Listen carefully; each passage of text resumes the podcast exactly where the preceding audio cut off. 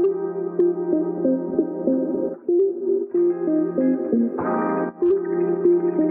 you.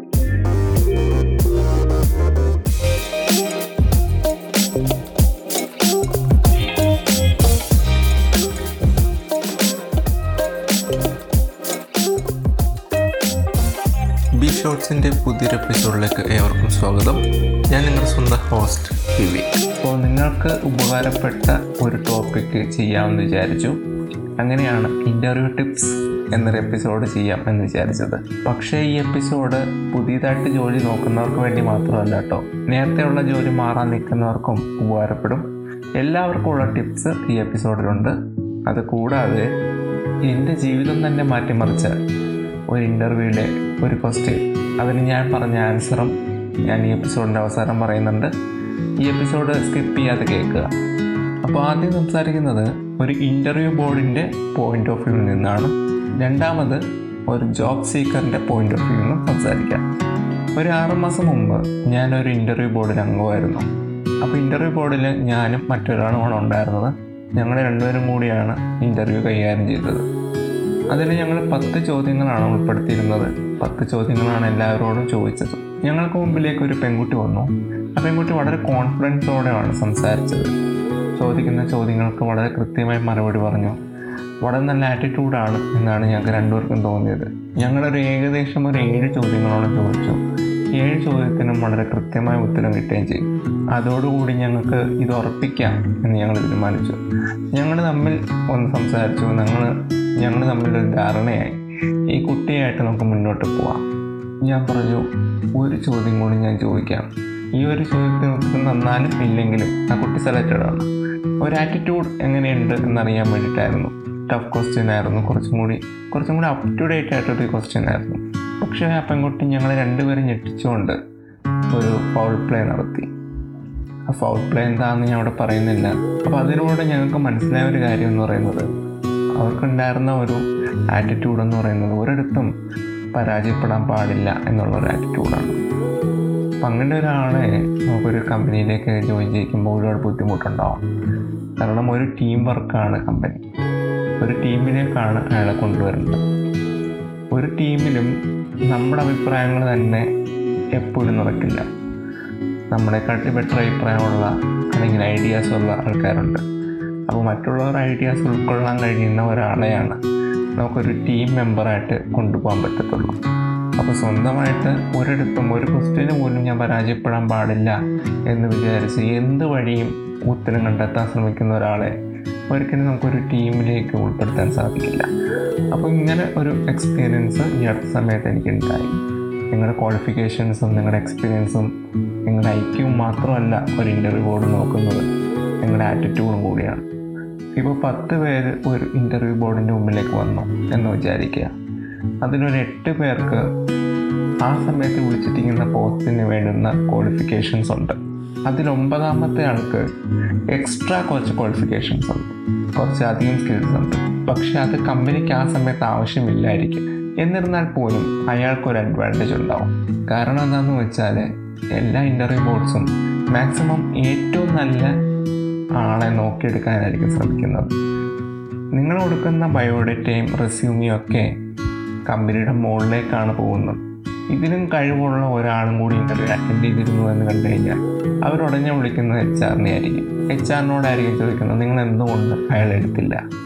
അപ്പോൾ അവിടെ കൃത്യമായ മറുപടി പറയേണ്ടി വരും. അതുകൊണ്ട് തന്നെ ഇന്റർവ്യൂ ബോർഡിൽ ഇരിക്കുന്നവരെപ്പോഴും കൂടുതൽ അഡ്വാന്റേജ് ഉള്ള ആൾക്കാർ മാത്രമേ എടുക്കാറുള്ളൂ.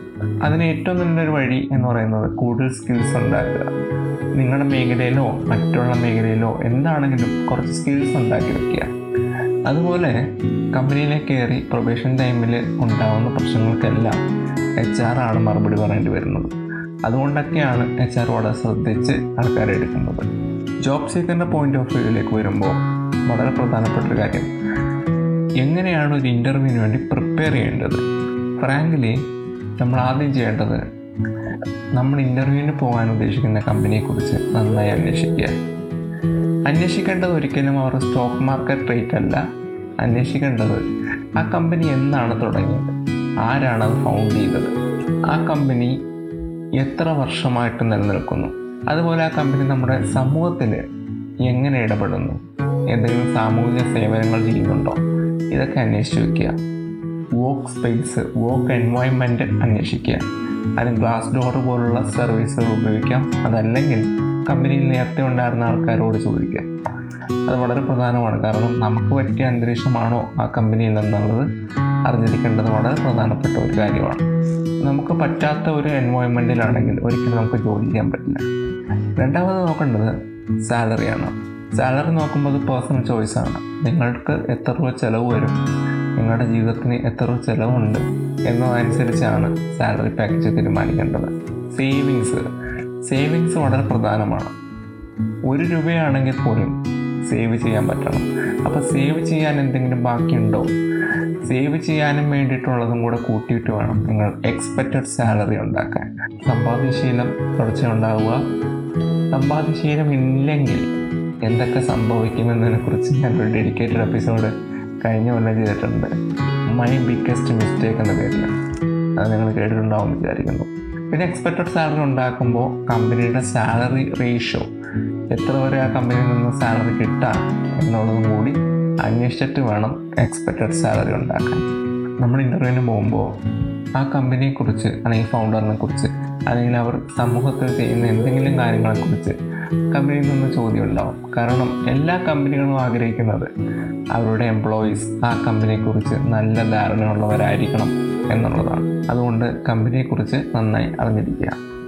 പിന്നെ എന്റെ പേഴ്സണൽ അഭിപ്രായം ചോദിച്ചു കഴിഞ്ഞാൽ ഞാൻ എങ്ങനെ ഒരു ജോബ് ചൂസ് ചെയ്യുന്നു എന്ന് ചോദിച്ചാൽ ഞാൻ നോക്കുന്നത് ഒരു കോട്ടാണ് ആ കോട്ടിനെ മനസ്സിൽ വെച്ചിട്ടാണ് ഞാൻ എപ്പോഴും ഒരു ജോലി തിരഞ്ഞെടുക്കുന്നത്. ആ കോട്ട് ഇതാണ് ലേൺ ഓർ ഏൺ എന്നാണ്. പഠിക്കുക അല്ലെങ്കിൽ സമ്പാദിക്കുക.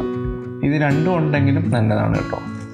അതായത് ഒരു കമ്പനിയിൽ നമ്മൾ കയറുന്നു അവിടെ ജോലി കിട്ടിയാൽ നമുക്ക് ഒരുപാട് കാര്യങ്ങൾ പഠിക്കാനും ഭാവിയിൽ നമ്മുടെ കരിയറിന് അത് ഒരുപാട് ഗുണം ചെയ്യുമെങ്കിൽ അവിടെ സാലറി നോക്കേണ്ട കാര്യമില്ല. ധൈര്യമായിട്ട് നമുക്ക് ജോയിൻ ചെയ്യാം. അതുപോലെ ചില കമ്പനികളിലാണെങ്കിൽ പഠിക്കാനൊന്നും പറ്റില്ല.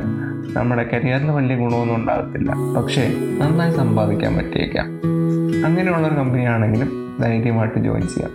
ചില കമ്പനികൾ ഈ രണ്ട് കാര്യങ്ങളും നടത്തിത്തരും അങ്ങനെയുള്ള കമ്പനികൾ കിട്ടിക്കഴിഞ്ഞാൽ വിട്ടുകളയരുത്. തീർച്ചയായും ആ കമ്പനിയിലെ ജോബ് എങ്ങനെയെങ്കിലും നേടുക. പിന്നെ കുറച്ച് കമ്പനികളുണ്ട് ഇത് രണ്ടും ഇല്ലാത്ത കമ്പനി നമ്മൾ ഏറ്റവും കൂടുതൽ കേട്ടിട്ടുള്ള ഒരു വാചകമുണ്ട്. എങ്ങനെയെങ്കിലും ഒരു ജോലി ഉണ്ടാക്കുക എവിടെയെങ്കിലും ഒരു ജോലി ഉണ്ടാക്കുക എന്നൊക്കെ നമ്മൾ കേൾക്കാറുണ്ട്. ഒരിക്കലും ചെയ്യാൻ പാടില്ലാത്തൊരു കാര്യമാണ്. കാരണം നമ്മുടെ കരിയറിനും ഗ്രോത്ത് ഇല്ല. നമുക്ക് സമ്പാദിക്കാനും കഴിയില്ല എന്നുണ്ടെങ്കിൽ ജോലിക്ക് പോയിട്ട് കാര്യമില്ല. സോ അത്തരം കമ്പനികളിൽ നിന്ന് മാറി നിൽക്കുക. ഈ പറഞ്ഞ രണ്ടിൽ ഏതെങ്കിലും ഒന്നെങ്കിലും ഉള്ള ഒരു കമ്പനിയിൽ തന്നെ ഒരു ജോലി സമ്പാദിക്കാൻ ശ്രമിക്കുക. ഇനി നമുക്ക് ഫ്രഷേഴ്സിൽ നിന്ന് എക്സ്പീരിയൻസ്ഡ് ആയിട്ടുള്ള ആൾക്കാരിലേക്ക് വരാം. ഒരു കമ്പനിയിൽ നിന്ന് അടുത്ത കമ്പനിയിലേക്ക് മാറാൻ നിൽക്കുന്ന ആൾക്കാരോട്. അപ്പോൾ അത്തരത്തിലുള്ള ആൾക്കാർ നേരിടുന്ന ഏറ്റവും വലിയ ചോദ്യമാണ് എന്തുകൊണ്ട് നിങ്ങൾ പുതിയ കമ്പനി നോക്കുന്നു? എന്തുകൊണ്ട് നിങ്ങൾ പഴയ കമ്പനിയിൽ നിന്ന് മാറുന്നു എന്നുള്ളത്? ഇത് വളരെ ട്രിക്കി ആയിട്ടൊരു ക്വസ്റ്റ്യൻ ആണ്. വളരെ സൂക്ഷിച്ച് ആൻസർ ചെയ്തില്ലെങ്കിൽ വളരെ ബുദ്ധിമുട്ടാവും. ഇനി ഞാൻ പറയുന്ന കുറച്ച് ക്വസ്റ്റ്യൻസിന് ചില ഡെമോ ആൻസേഴ്സ് എക്സാമ്പിൾസ് ഒക്കെ ഞാൻ പറയും. ദയവ് ചെയ്ത് അത് കട്ട് കോപ്പി ചെയ്യരുത്. കാരണം നമ്മുടെ പോഡ്കാസ്റ്റ് കേൾക്കുന്നത് ആവറേജ് സിക്സ് തൗസൻഡ് ലിസണേഴ്സാണ് ആവറേജ് എപ്പിസോഡ്സ് കേൾക്കുന്നത്. രണ്ടായിരത്തി ഇരുപത് മുതൽ നമ്മൾ അനുഭവിക്കുന്ന പ്രശ്നമാണ് കോവിഡ് കോവിഡും ലോക്ക്ഡൗണൊക്കെ കാരണം പലർക്കും വർക്ക് ഫ്രം ഹോം ആയിരുന്നു കുറച്ച് കാലം. ചിലർക്ക് വർക്ക് ഫ്രം ഹോം ആണെങ്കിൽ പോലും കമ്പനിയിലെ മറ്റു ചില സാങ്കേതിക കാരണങ്ങൾ കൊണ്ട് ഇപ്പോൾ ജോലി ഇല്ലാതിരിക്കുന്ന ആൾക്കാരുണ്ട്. ടെക്നിക്കൽ ഒരു കമ്പനി തന്നെയാണെങ്കിലും അവർക്ക് വർക്കില്ല ഇങ്ങനെയൊക്കെയുള്ള ആൾക്കാർ ജോലി മാറുമ്പോൾ കരിയർ ഗ്യാപ്പ് വളരെ സാധാരണമാണ്. അപ്പോൾ കരിയർ ഗ്യാപ്പ് വരുമ്പോൾ ഇന്റർവ്യൂവിന് ചോദിക്കുന്ന ഒരു ചോദ്യമാണ് എന്തുകൊണ്ട് ഈ കരിയർ ഗ്യാപ്പ് വന്നു? ഇവിടെ നമുക്ക് എങ്ങനെയൊക്കെ ഉത്തരം പറയാം. ഒരു എക്സാമ്പിൾ പറയുകയാണെങ്കിൽ ഈ കരിയർ ഗ്യാപ്പ് കൊണ്ട് ഞാൻ കുറേ കൂടി എന്നെ തന്നെ മനസ്സിലാക്കി എന്റെ സ്കിൽസ് മനസ്സിലാക്കി എന്റെ എയിമുകൾ ഞാൻ കൂടുതൽ ഫോക്കസ് ആക്കി. അതിനു വേണ്ടിയിട്ടുള്ള സ്കിൽസ് ഞാൻ ട്രെയിൻ ചെയ്യുകയായിരുന്നു എന്ന് പറയാം. അതല്ലെങ്കിൽ ഇത്ര നാളും ചെയ്ത ജോലിയിൽ നിന്ന് മാറി നിന്നുകൊണ്ട് എന്നെ തന്നെ തിരിച്ചറിയാനും കുറച്ചും കൂടി എന്റെ ലൈഫിനെ പേഴ്സണൽ ലൈഫിനെ കുറച്ചും കൂടി ബെറ്റർ ആക്കാനും ശ്രമിക്കുകയായിരുന്നു എന്നൊക്കെ പറയാം. നിങ്ങൾ എന്തുകൊണ്ട് ഈ കമ്പനി തന്നെ തിരഞ്ഞെടുത്തു എന്നൊരു ചോദ്യം ഉണ്ടാവും. ഈ ചോദ്യത്തിന് പറയാൻ കഴിയുന്ന ഏറ്റവും നല്ല ഉത്തരം എന്ന് പറയുന്നത് ഈ ഒരു കമ്പനിയെക്കുറിച്ച് ഈ കമ്പനിയിൽ ജോലി ചെയ്യുന്നത് എന്റെ കരിയറിന് ഗുണം ചെയ്യും എന്ന് ഞാൻ ഉറച്ചു വിശ്വസിക്കുന്നു. ഈ കമ്പനിയിലേക്ക് എത്തുന്നതോടുകൂടി എനിക്ക് ഒരുപാട് കാര്യങ്ങൾ ഈ കമ്പനി ചെയ്യാനും ഒരു ബെറ്റർ പൊസിഷനിലേക്ക് എത്താനും കഴിയുമെന്നും എനിക്ക് വിശ്വാസമുണ്ട്. അതുകൊണ്ടാണ് ഈ കമ്പനിയിലേക്ക് ഞാൻ ട്രൈ ചെയ്യുന്നത് എന്ന് പറയാം. ഇത്തരത്തിലുള്ള ആറ്റിറ്റ്യൂഡാണ് ഇന്റർവ്യൂ ബോർഡ്സിന് വേണ്ടത്. ഇന്റർവ്യൂ എന്ന് പറയുന്നത് ഒരു വേദിയാണ്. നിങ്ങൾക്ക് കിട്ടുന്ന ഏറ്റവും നല്ലൊരു വേദിയാണ്. ബെസ്റ്റ് പെർഫോമൻസിനാണ് അവിടെ സ്ഥാനം. നിങ്ങൾ നന്നായി പെർഫോം ചെയ്യുക. ഇപ്പോൾ ഉദാഹരണം പറയുകയാണെങ്കിൽ ഇന്റർവ്യൂ നന്നായി പെർഫോം ചെയ്യുന്ന ആൾക്കാരൊക്കെ അവർ ആക്ച്വലി അവരുടെ വർക്ക് എഫിഷ്യൻസി എന്ന് പറയുന്നത് എഴുപത്തഞ്ച് ശതമാനം എൺപത് ശതമാനമായിരിക്കും പക്ഷെ അവരെ പെർഫോം ചെയ്യുന്നത് നൂറ് ശതമാനമാണ്. ഇന്റർവ്യൂ ബോർഡിന് ഏറ്റവും നന്നായിട്ട് പെർഫോം ചെയ്യുന്ന ഒരാളെ മാത്രമേ ചൂസ് ചെയ്യാൻ പറ്റത്തുള്ളൂ. അപ്പോൾ ഏറ്റവും നന്നായി പെർഫോം ചെയ്യുക പക്ഷേ കമ്പനി ജോയിൻ ചെയ്ത ശേഷവും നിങ്ങളുടെ വർക്കും at least seventy five to eighty percent എങ്കിലും വേണം കേട്ടോ. അതിന് താഴേക്ക് പോകരുത് പിന്നെ ലാസ്റ്റ് നമ്മുടെ ബില്യൺ ഡോളർ ക്വസ്റ്റ്യൻ എന്റെ ജീവിതം മാറ്റിമറിച്ച ആ ഇന്റർവ്യൂവിലെ ക്വസ്റ്റ്യൻ എന്തായിരുന്നു? അതിന് ഞാൻ പറഞ്ഞ ആൻസർ എന്തായിരുന്നു? എന്നോട് അവർ ചോദിച്ചത് വളരെ അൺഎക്സ്പെക്റ്റഡ് ആയിട്ടുള്ള ക്വസ്റ്റ്യൻ ആയിരുന്നു. കാരണം ഇങ്ങനെ ഒരു ക്വസ്റ്റ്യൻ ഞാൻ പ്രതീക്ഷിച്ചതേ ഇല്ല. അവർ ചോദിച്ചത് നിങ്ങൾ എത്ര കാലം ഈ കമ്പനിയിൽ ഉണ്ടാവും? എന്നായിരുന്നു അത് വളരെ ട്രിക്കസ്റ്റ് ക്വസ്റ്റ്യൻ ആണ്. ഇന്റർവ്യൂ ബോർഡിനെ വളരെയധികം ഇമ്പ്രസ് ചെയ്യാനും ഡിസപ്പോയിന്റ് ചെയ്യാനും പറ്റുന്ന ഏറ്റവും ട്രിക്കി ആയിട്ടുള്ളൊരു ക്വസ്റ്റ്യൻ ആയിരുന്നു അത്. പക്ഷെ വിത്തിൻ സെക്കൻഡ്സ് ഞാൻ ഉത്തരം പറഞ്ഞു. ഉത്തരം എങ്ങനെ വന്നു എന്ന് വെച്ചാൽ ഒരു സഡൻ റിയാക്ഷൻ ആയിരുന്നു. ആ ഉത്തരം ഞാൻ ആലോചിച്ചിട്ടില്ല. ഉത്തരം പറഞ്ഞപ്പോഴാണ് ഞാനും കേട്ടത്. എന്താണ് ഞാൻ പറഞ്ഞത്? ഞാൻ പറഞ്ഞത് ഈ കമ്പനിക്ക് എത്ര കാലം എനിക്ക് സേവനം ആവശ്യമുണ്ടോ അത്രയും കാലം ഞാൻ ഇവിടെ ഉണ്ടാവും എന്നാണ്. ഇന്റർവ്യൂ ബോർഡിൽ ഇരുന്നവരെല്ലാം ഇമ്പ്രസ് ആവുന്ന ഞാൻ നേരിട്ട് കണ്ടു. ഇന്റർവ്യൂ ബോർഡിൽ ഇരുന്നവരെല്ലാം ഇമ്പ്രസ്സായി പിന്നീട് അവർ ഒരു ചോദ്യം എന്നോട് ചോദിച്ചില്ല. ഐ ഗോട്ട് ടു ജോബ് ആ ജോലി എന്റെ ജീവിതം തന്നെ മാറ്റിമറിച്ചതാണ്. ഇന്റർവ്യൂവിനൊക്കെ പോവുക അറ്റൻഡ് ചെയ്യുക ഈ പറഞ്ഞ കാര്യങ്ങളൊക്കെ ശ്രദ്ധിക്കുക. പിന്നെ പരമ്പരാഗതമായി ഇന്റർവ്യൂവിന് പോകുമ്പോൾ ചെയ്യേണ്ട കാര്യങ്ങളൊക്കെ നിങ്ങൾക്ക് അറിയാമല്ലോ ഡ്രസ്സും ടൈയും ഷൂസും ഒക്കെ. അതൊന്നും ഞാൻ ഇവിടെ ആവർത്തിക്കുന്നില്ല. അതൊക്കെ നിങ്ങൾക്ക് അറിയാം നിങ്ങൾ ഒരുപാട് കേട്ടിട്ടുള്ളതാണ്. പിന്നെ വളരെ പ്രധാനപ്പെട്ട ഒരു കാര്യം കൂടി പറയാനുള്ളത്.